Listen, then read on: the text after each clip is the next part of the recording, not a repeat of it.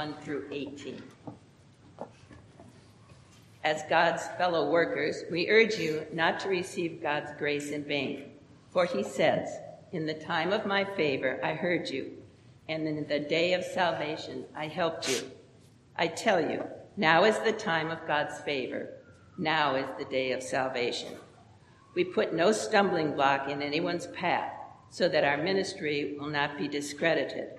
Rather, as servants of God, we commend ourselves in every way in great endurance, in troubles, hardships, and distresses, in beatings, imprisonment, and riots, in hard work, sleepless nights, and hunger, in purity, understanding, patience, and kindness, in the Holy Spirit, and in sincere love, in truthful speech, and in the power of God, with weapons of righteousness in the right hand and in the left, through glory and dishonor, bad report and good report genuine, yet regarded as impostors, known, yet regarded as unknown, dying, and yet we live on, beaten, and yet not killed, sorrowful, yet not rejoicing, poor, yet making many rich, having nothing, and yet possessing everything. We have spoken freely to you, Corinthians, and opened wide our hearts to you. We are not withholding our affection from you, but you are withholding yours from us. As a fair exchange, I speak as to my children. Open wide your hearts also. Do not be yoked together with unbelievers, for what do righteousness and wickedness have in common? Of what fellowship can light have with darkness? What harmony is there between Christ and Belial? Or what does a believer have in common with an unbeliever? What agreement is there between the temple of God and idols? For we are the temple of the living God.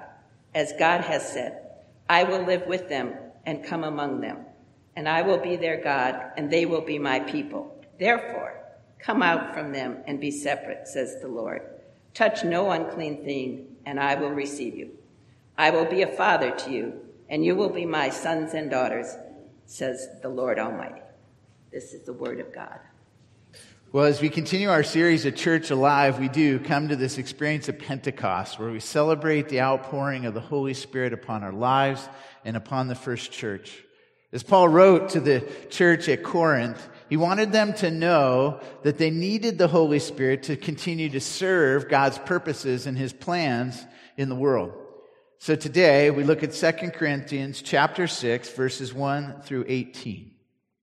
There it says, as God's fellow workers, we urge you to not receive God's grace in vain. For he says, In the time of my favor I heard you, and in the day of salvation I helped you. I tell you, now is the time of God's favor. Now is the day of salvation. So we put no stumbling block in anyone's path so that our ministry will not be discredited. Rather, as servants of God, we commend ourselves in every way, in great endurance, in troubles, in hardships and distresses, in beatings, imprisonments, riots, in hard work, sleepless nights, and hunger. In purity, understanding, patience, and kindness, in the Holy Spirit, and in sincere love in truthful speech and in the power of God, with weapons of righteousness in the right hand and the left, through glory and dishonor, bad report and good report, genuine yet regarded as impostors, known yet regarded as unknown, dying and yet we live on, beaten and yet not killed, sorrowful yet always rejoicing, poor yet making many rich, having nothing and yet possessing everything. We have spoken freely to you, Corinthians, and open wide our hearts to you. We are not withholding our affection from you, but you are withholding it from us. As a fair exchange, I speak as to my children. Open wide your hearts also. Do not be yoked together with unbelievers. For what does righteousness and wickedness have in common? Or what fellowship can light have with darkness? What harmony is there between Christ and Belial. What does a believer have in common with an unbeliever? What agreement is there between the, the temple of God and idols. For we are the temple of the living God. As God had said, I will live with them and walk among them, and I will be their God, and they will be my people. Therefore, come out from them and be separate, says the Lord. Touch no unclean thing, and I will receive you. I will be a father to you, and you will be my sons and daughters, says the Lord Almighty. This is the word of God. Well, it doesn't work long, or at least uh, last for long, to serve in your own strength or ability, whether that is in a particular ministry, whether that is in your marriage, in your parenting, as a coworker, or even as a neighbor. If we try to see, serve God's purposes just in our own strength, we'll find ourselves wearing out and being ineffectual for the kingdom of God. When you have gifts to serve God, the the temptation might be to slowly rely more and more on those gifts and lose sight of the giver. But as a church alive, we seek to rely on and nurture a deep and intimate relationship with the giver of every good and perfect gift, who is God. Perhaps worse yet, in separating ourselves perhaps from the power and presence from the God, Word of God or the power of God, is that as a result, we can try to end up serving without love behind it. In his first letter to the church at Corinth, Paul spoke to this, saying, If I speak in the tongues of men or of angels, but have not love, I am only a resounding gong or a clanging cymbal. If I have the gift of prophecy and can fathom all mysteries and all knowledge, and if I give all I possess to the poor, or even surrender my body to the flames, but have not love, I gain nothing. In other words, love is to be our motivation for carrying out our mission. That's why we say in the third point of our vision statement as a church that we invite people to love Jesus by giving of ourselves in love for others. And this is where the Holy Spirit comes in. Because we cannot effectively serve the purposes of God in our own strength, ability, or power. We need the Holy Spirit to fill us, to ignite us, enable us to love other people in God's name. Nicky Gumbel, the speaker of the Alpha Course, says, The Holy Spirit is not a ghost, but a person. And this is a great distinction. I remember when I was growing up in the church uh, in Cupertino, the most often used Bible translation there was the New Living Translation. And I remember in these paperback versions of the Bible, there were little pictures in different places. And when it came to the experience of Pentecost, there were these sort of ghost-like figures that were, that were, that were depicted there in the sense like the Holy Spirit as a ghost comes upon people and, and animates them, almost ghost like. But that is the exact opposite of what is communicated in the scriptures. The Holy Spirit is not a ghost. The Holy Spirit is a person, not dead, but alive. He animates the church, empowering us to serve God's purposes and to love like Jesus. The Holy Spirit is a person, thinks, we're told in Acts 15, 28. The Holy Spirit speaks, we're told in Acts 1, 16. He leads, as told in Romans 8, 14, and can be grieved. He can be saddened.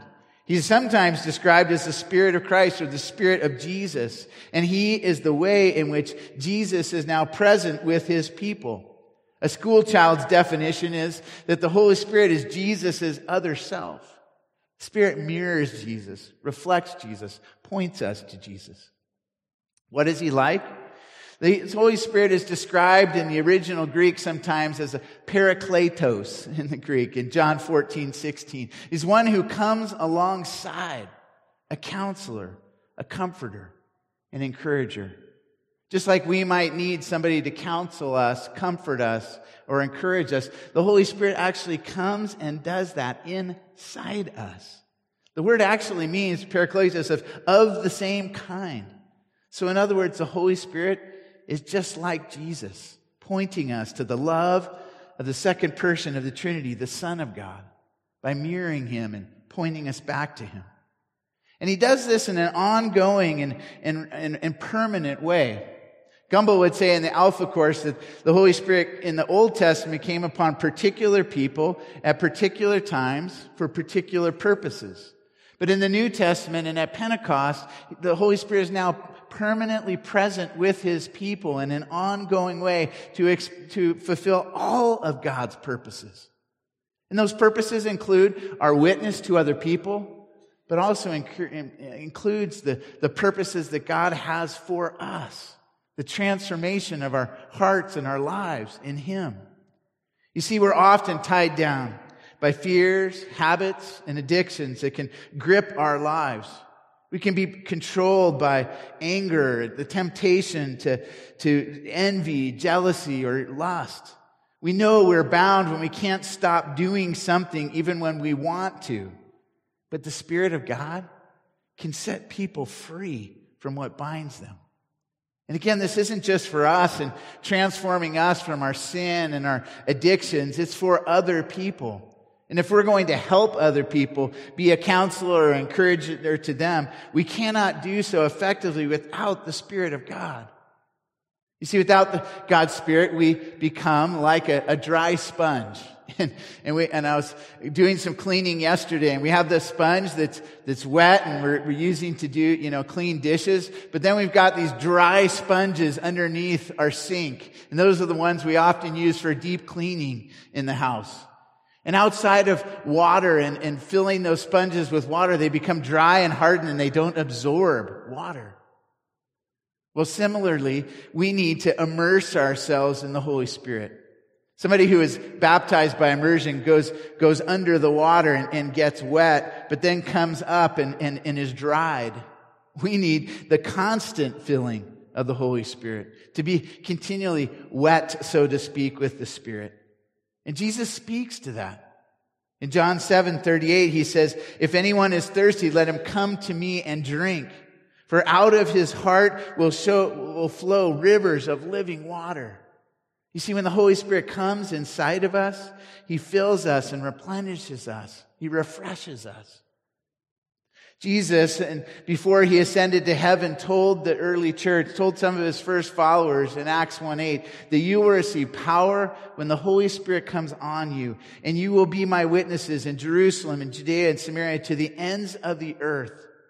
But still, they had, they had to wait and pray for another 10 days. But we're told that then they're praying in an upper room in Jerusalem. And, and, and on the day of Pentecost, it says that suddenly a blowing like a violent wind came from heaven and filled the whole house where they were sitting. They saw what seemed to be like tongues of fire that separated and came to rest on each of them. And all of them were filled with the Holy Spirit and enabled them, enabled to speak in tongues as the Spirit enabled them. In other words, what the Father had promised in various times in the Old Testament had now come true and been fulfilled. And the crowd that was there was amazed and mystified at what was happening. So Peter stood up and told them that this was the fulfillment of something God had promised long ago in the Old Testament and now had come true. God had filled his people with his spirit and was igniting them to witness for him. Peter, who had denied Jesus three times, is now so empowered by the Holy Spirit, so filled by him that he powerfully proclaims Jesus' resurrection, and thousands of people came to faith in Jesus that day as they repented and believed in the gospel. So, where does the passage we read come in? What we find is the Holy Spirit that was poured out on the first followers of Jesus at Pentecost continues to fill his church and his people. And there are five points here that, that reflect a church that is alive, living and active. And the first one is that a church alive serves alongside the Holy Spirit. The amazing reality of the passage is that Paul calls the church at Corinth God's fellow workers. Who do we work with? We work with the Holy Spirit who's shaping us and changing us and molding us. He is the one that ministers in and through us. And I believe the longer we're following Jesus as Christians, the more we realize it's not we who do anything. It's the Holy Spirit who does it in and through us. And that without the Spirit, we're nothing, unable to accomplish any good work for God. You see, when we receive the grace of God, we're meant to not only allow that to change and shape our own hearts, we're meant to extend that grace to other people and allow God to utilize the grace gifts that He's given us to bless other people. Paul actually talks about the opposite. He says, we don't want to receive God's grace in vain. And I think what he's speaking there to is to try to live for oneself or live apart from other people. Maybe it's even receiving God's grace, but being unwilling to extend that to other people or to receive the grace gifts of God, but not share those with other people to build up those around us. We're not to meant to live selfish or independent lives. And we're not to serve in isolation. That only causes us to wear out. We're meant to serve and the refreshment and the filling and the empowerment of the Holy Spirit. And we're meant to do that with the gifts that God has given us in partnership with the Holy Spirit, but in partnership also with one another. One of my favorite stories along these lines uh, occurs in Henry Nouwen's book, In the Name of Jesus. We often encourage people in the life of our church entering into leadership to read that book. It's very simple and an easy read, a great read if you're going on vacation, uh, a short read that you can read with over a weekend or that kind of time. In the book, Nouwen talks about an experience where he had been invited to go and speak at a conference. And he realized as he was getting ready to go, and he was serving at the time as a chaplain for a large community in Toronto, Canada. It was a community for people with various disabilities and mental and physical hardships. Nouwen realized that he was troubled by the fact that he was going to make this trip and travel alone. And he mentioned that to a group of people. Well, a guy there with mental handicaps named Bill said, why are you traveling alone? And Nouwen said, I, I don't know. And Bill said, I'll go with you. And Nouwen said, okay. So he decided to take this man, Bill, with him on the trip. And Bill's commitment to go on the trip with Henry Nouwen was that we're going to do this together. Little did Nouwen know what that would look like for Bill and his mental handicaps. When they got on the plane, Bill, Bill announced to everybody on the plane, we're doing this together. Henry and I are going on this trip together. We're getting to go and speak to these people and, and do this. And Nouwen goes to, to speak at this conference and he, he gets up to speak and all of a sudden he realizes that Bill's traveling, you know, following along behind him and that Bill was standing right beside him as Nouwen was speaking.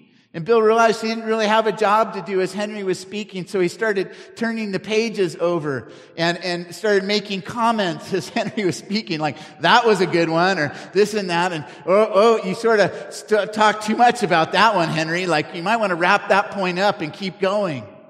In every way in that experience, Bill and Henry did it together. They served together. Nouwen realized he never wanted to travel alone. And, and one of those youth ministry principles I, I learned, it's like you never go anywhere alone. Take somebody with you. Share the experience together. And God wants to share every experience with us. He wants to fill us and be our present companion so that He literally carries us. And when we're sharing the good news of Jesus, we're able to share that, you know, today is the day of salvation. There's a great opportunity today and the Holy Spirit is here present and at work in people's lives. And we're there serving then as a conduit for the work of the Holy Spirit, not in our own strength or ability. Sadly, when we don't serve in the Spirit or don't serve in the love of Jesus, we can become what Paul calls a proskopin, a stumbling block for other people. Instead of building people up, we end up tripping people up and not enabling them to see Jesus, which is what the Holy Spirit wants to do to help people to see Jesus. The shift there then as the church alive is to serve alongside the Holy Spirit, to serve in the strength of the Spirit and not in isolation.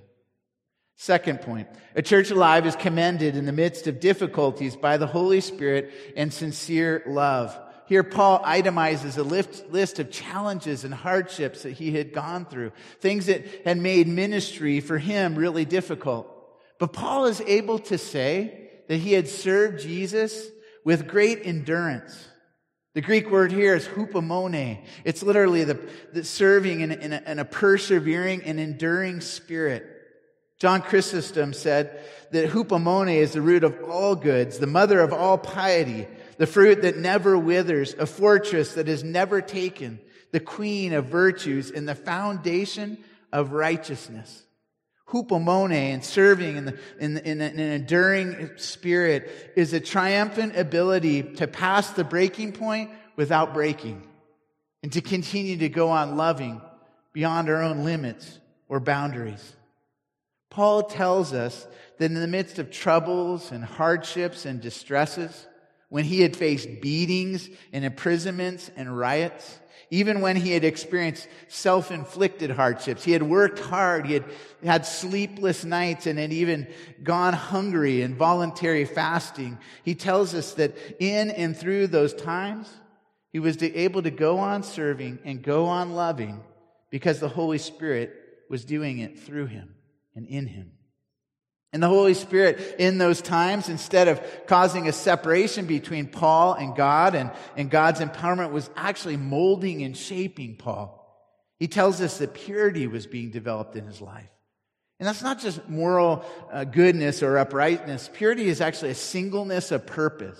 It's where we're refining or sharpening our focus. The Holy Spirit of God, rather than, you know, allowing Paul to become separate from God's purpose or trying to do too many things, was focused more and more on the ministry and the mission that God had given him. Paul tells us that rather than experiencing confusion, he had experienced understanding, a knowledge of how God was with him and a sensitivity to God's will, direction, and design. We're told there that the Spirit was cultivating patience in Paul Rather than anger or frustration as a result of the difficulties he had experienced, rather than reacting with anger or retaliation, Paul had a rooted patience in his life and in his relationships to other people because of the Holy Spirit living and moving in him.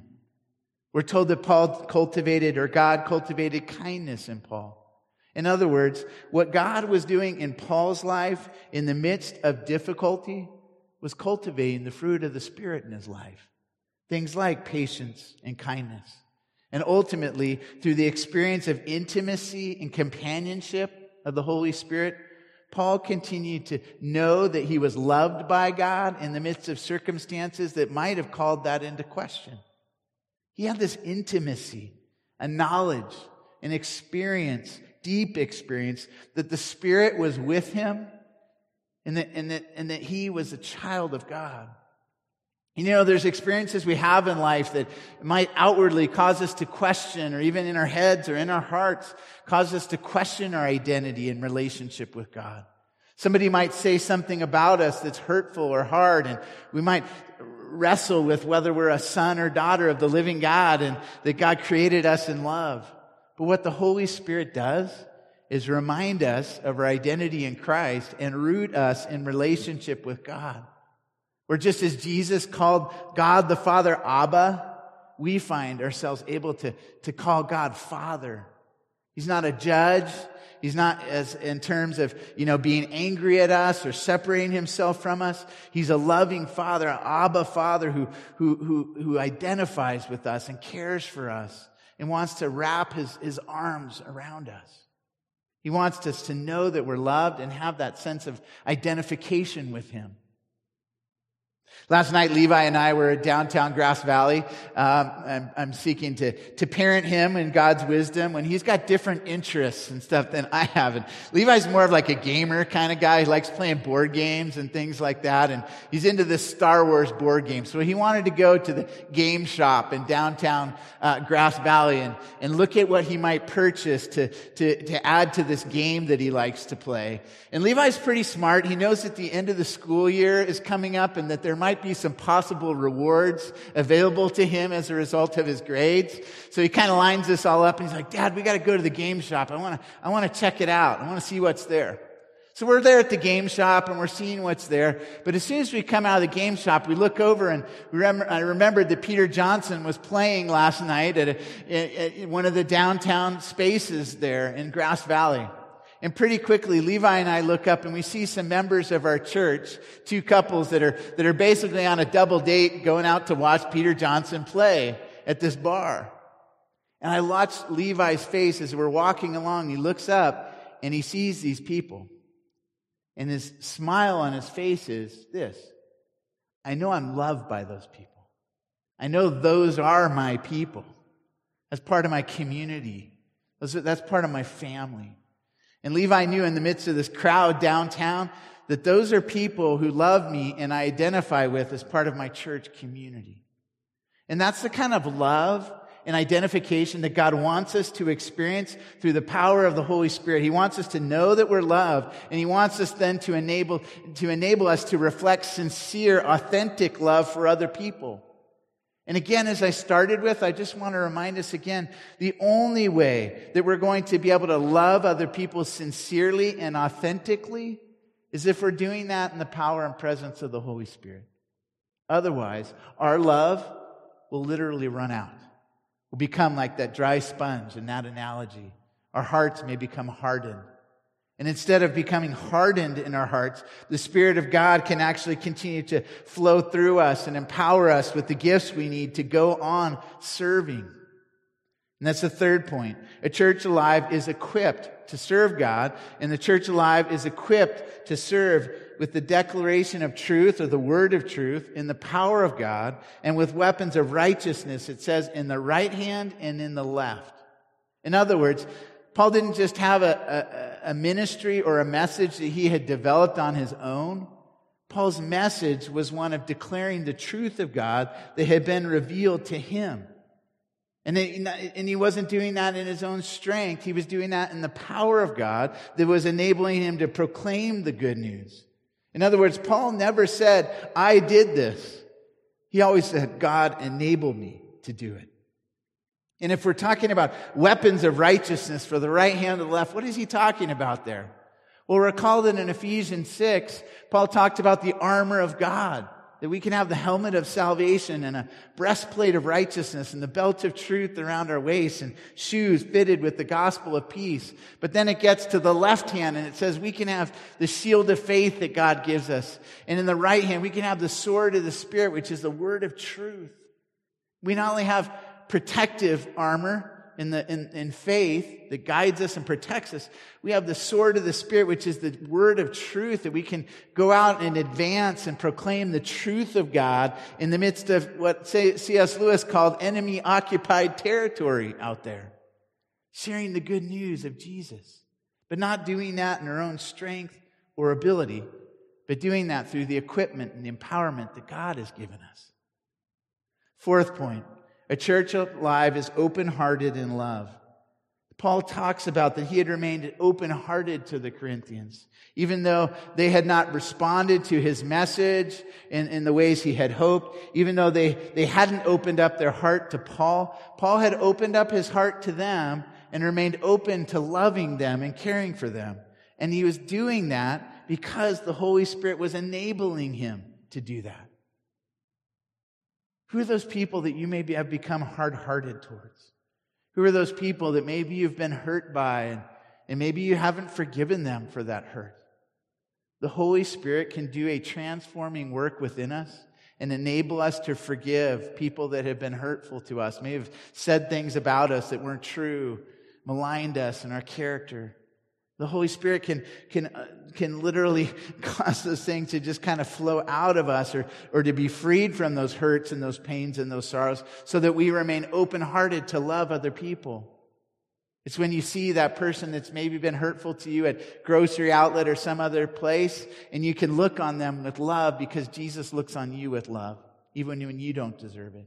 And even when you've done things to try to separate yourself from Him, He looks on you with eyes of love and if we know that, we can remain open hearted and open armed towards other people in love. Fifth, the church alive is the temple of the living God. And this is why we extended the reading of scripture today, because reality, what it all comes down to is that God longs to live within us, to so fill us, that we become like portable sanctuaries you don't have to just come here on a Sunday morning to experience the presence of the Holy Spirit. Wherever you go, because you are a temple of the living God, you can know and experience the presence of God in your heart and to your life. No longer did people have to go to the temple in Jerusalem to worship God or experience God's presence. God was present with them through the power of the Holy Spirit in their hearts. Their hearts had literally become, and our hearts can become a temple of the Holy Spirit. So Paul would say in 1 Corinthians 6, do you not know that, that your, your body is a temple of the Holy Spirit who is in you? Therefore honor God with your body. You see, when we do things we shouldn't, when we act out in sin, we're, we're, we're, we're basically taking these portable sanctuaries of our, and, ours and, and, and engaging in things we shouldn't. Instead, we can receive the presence of the living God and know that He is with us and live like we're family of God and live out the identity that comes with the family likeness of being a son or daughter of the living God. Church, I want to remind you you are, if you've received Jesus into your heart and your life and received the Holy Spirit, you are a temple of the living God who is in you. And He doesn't come and go based on circumstances or situations. He is with you through thick and thin. We can invite Him to fill us once again when we feel isolated or somehow estranged from God. And we can ask Him to refresh us and renew us so that we can go on loving other people, even when we feel limited, even when we feel like there are barriers to loving. As we prepare to experience and celebrate communion today, I want to remind you that you can commune with God at any time.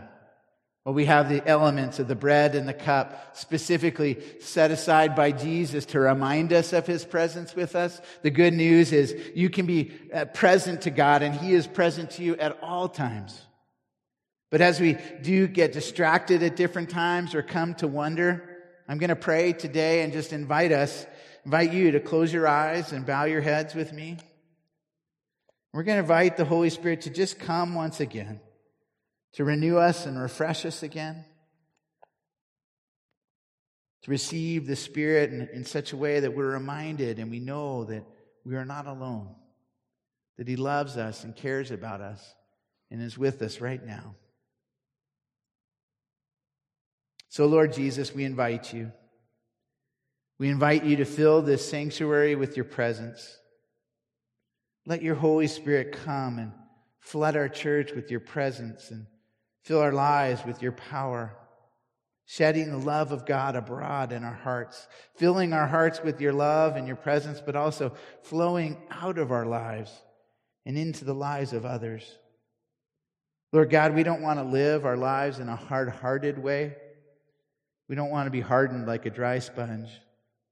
We want to be filled and refreshed once again by you to know that you are here now and to know that you are with us. So as we partake of communion today, remind us once again that you did everything necessary for us and for our salvation, that in the offering of your body and the shedding of your blood, you desire to, to draw us into relationship. And through the giving of your Holy Spirit, that relationship is renewed and refreshed as we receive you once again. Come, Holy Spirit of God, and commune with us in this time. We pray in Jesus' name. Amen.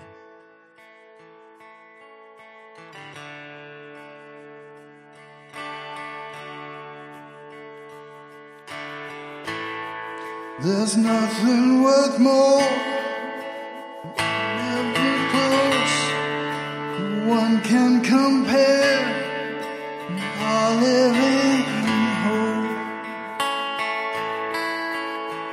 your presence.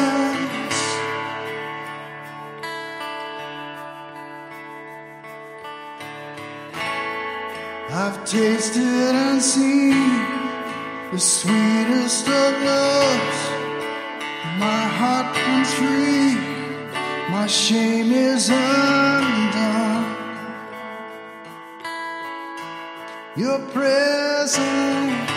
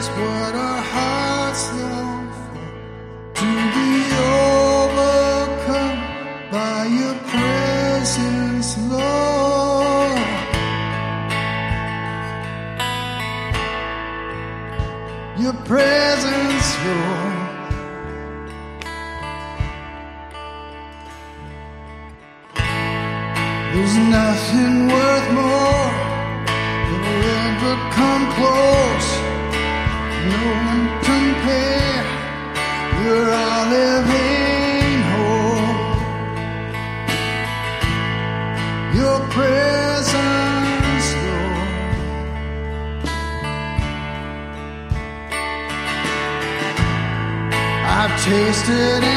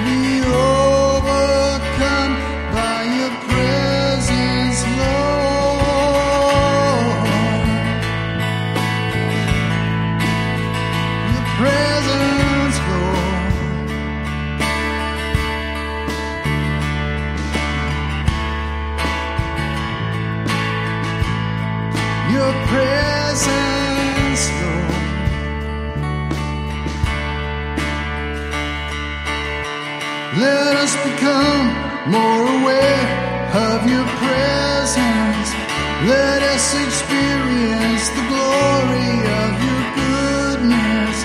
Let us become more aware of your presence. Let us experience the glory.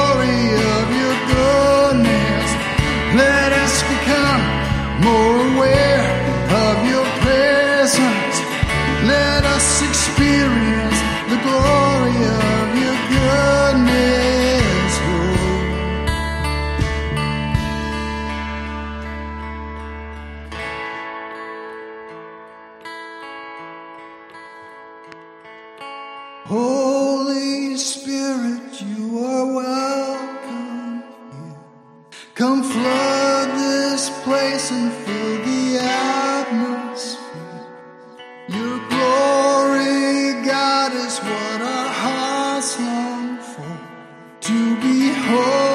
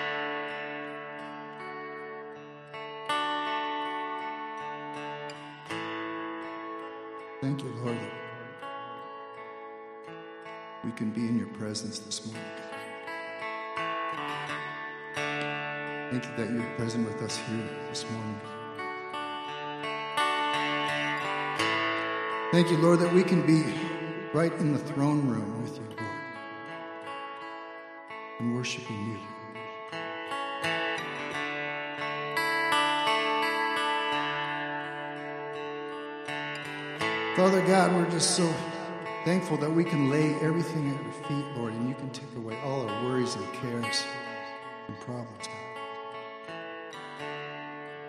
Because we're free to worship you, Lord, in this place.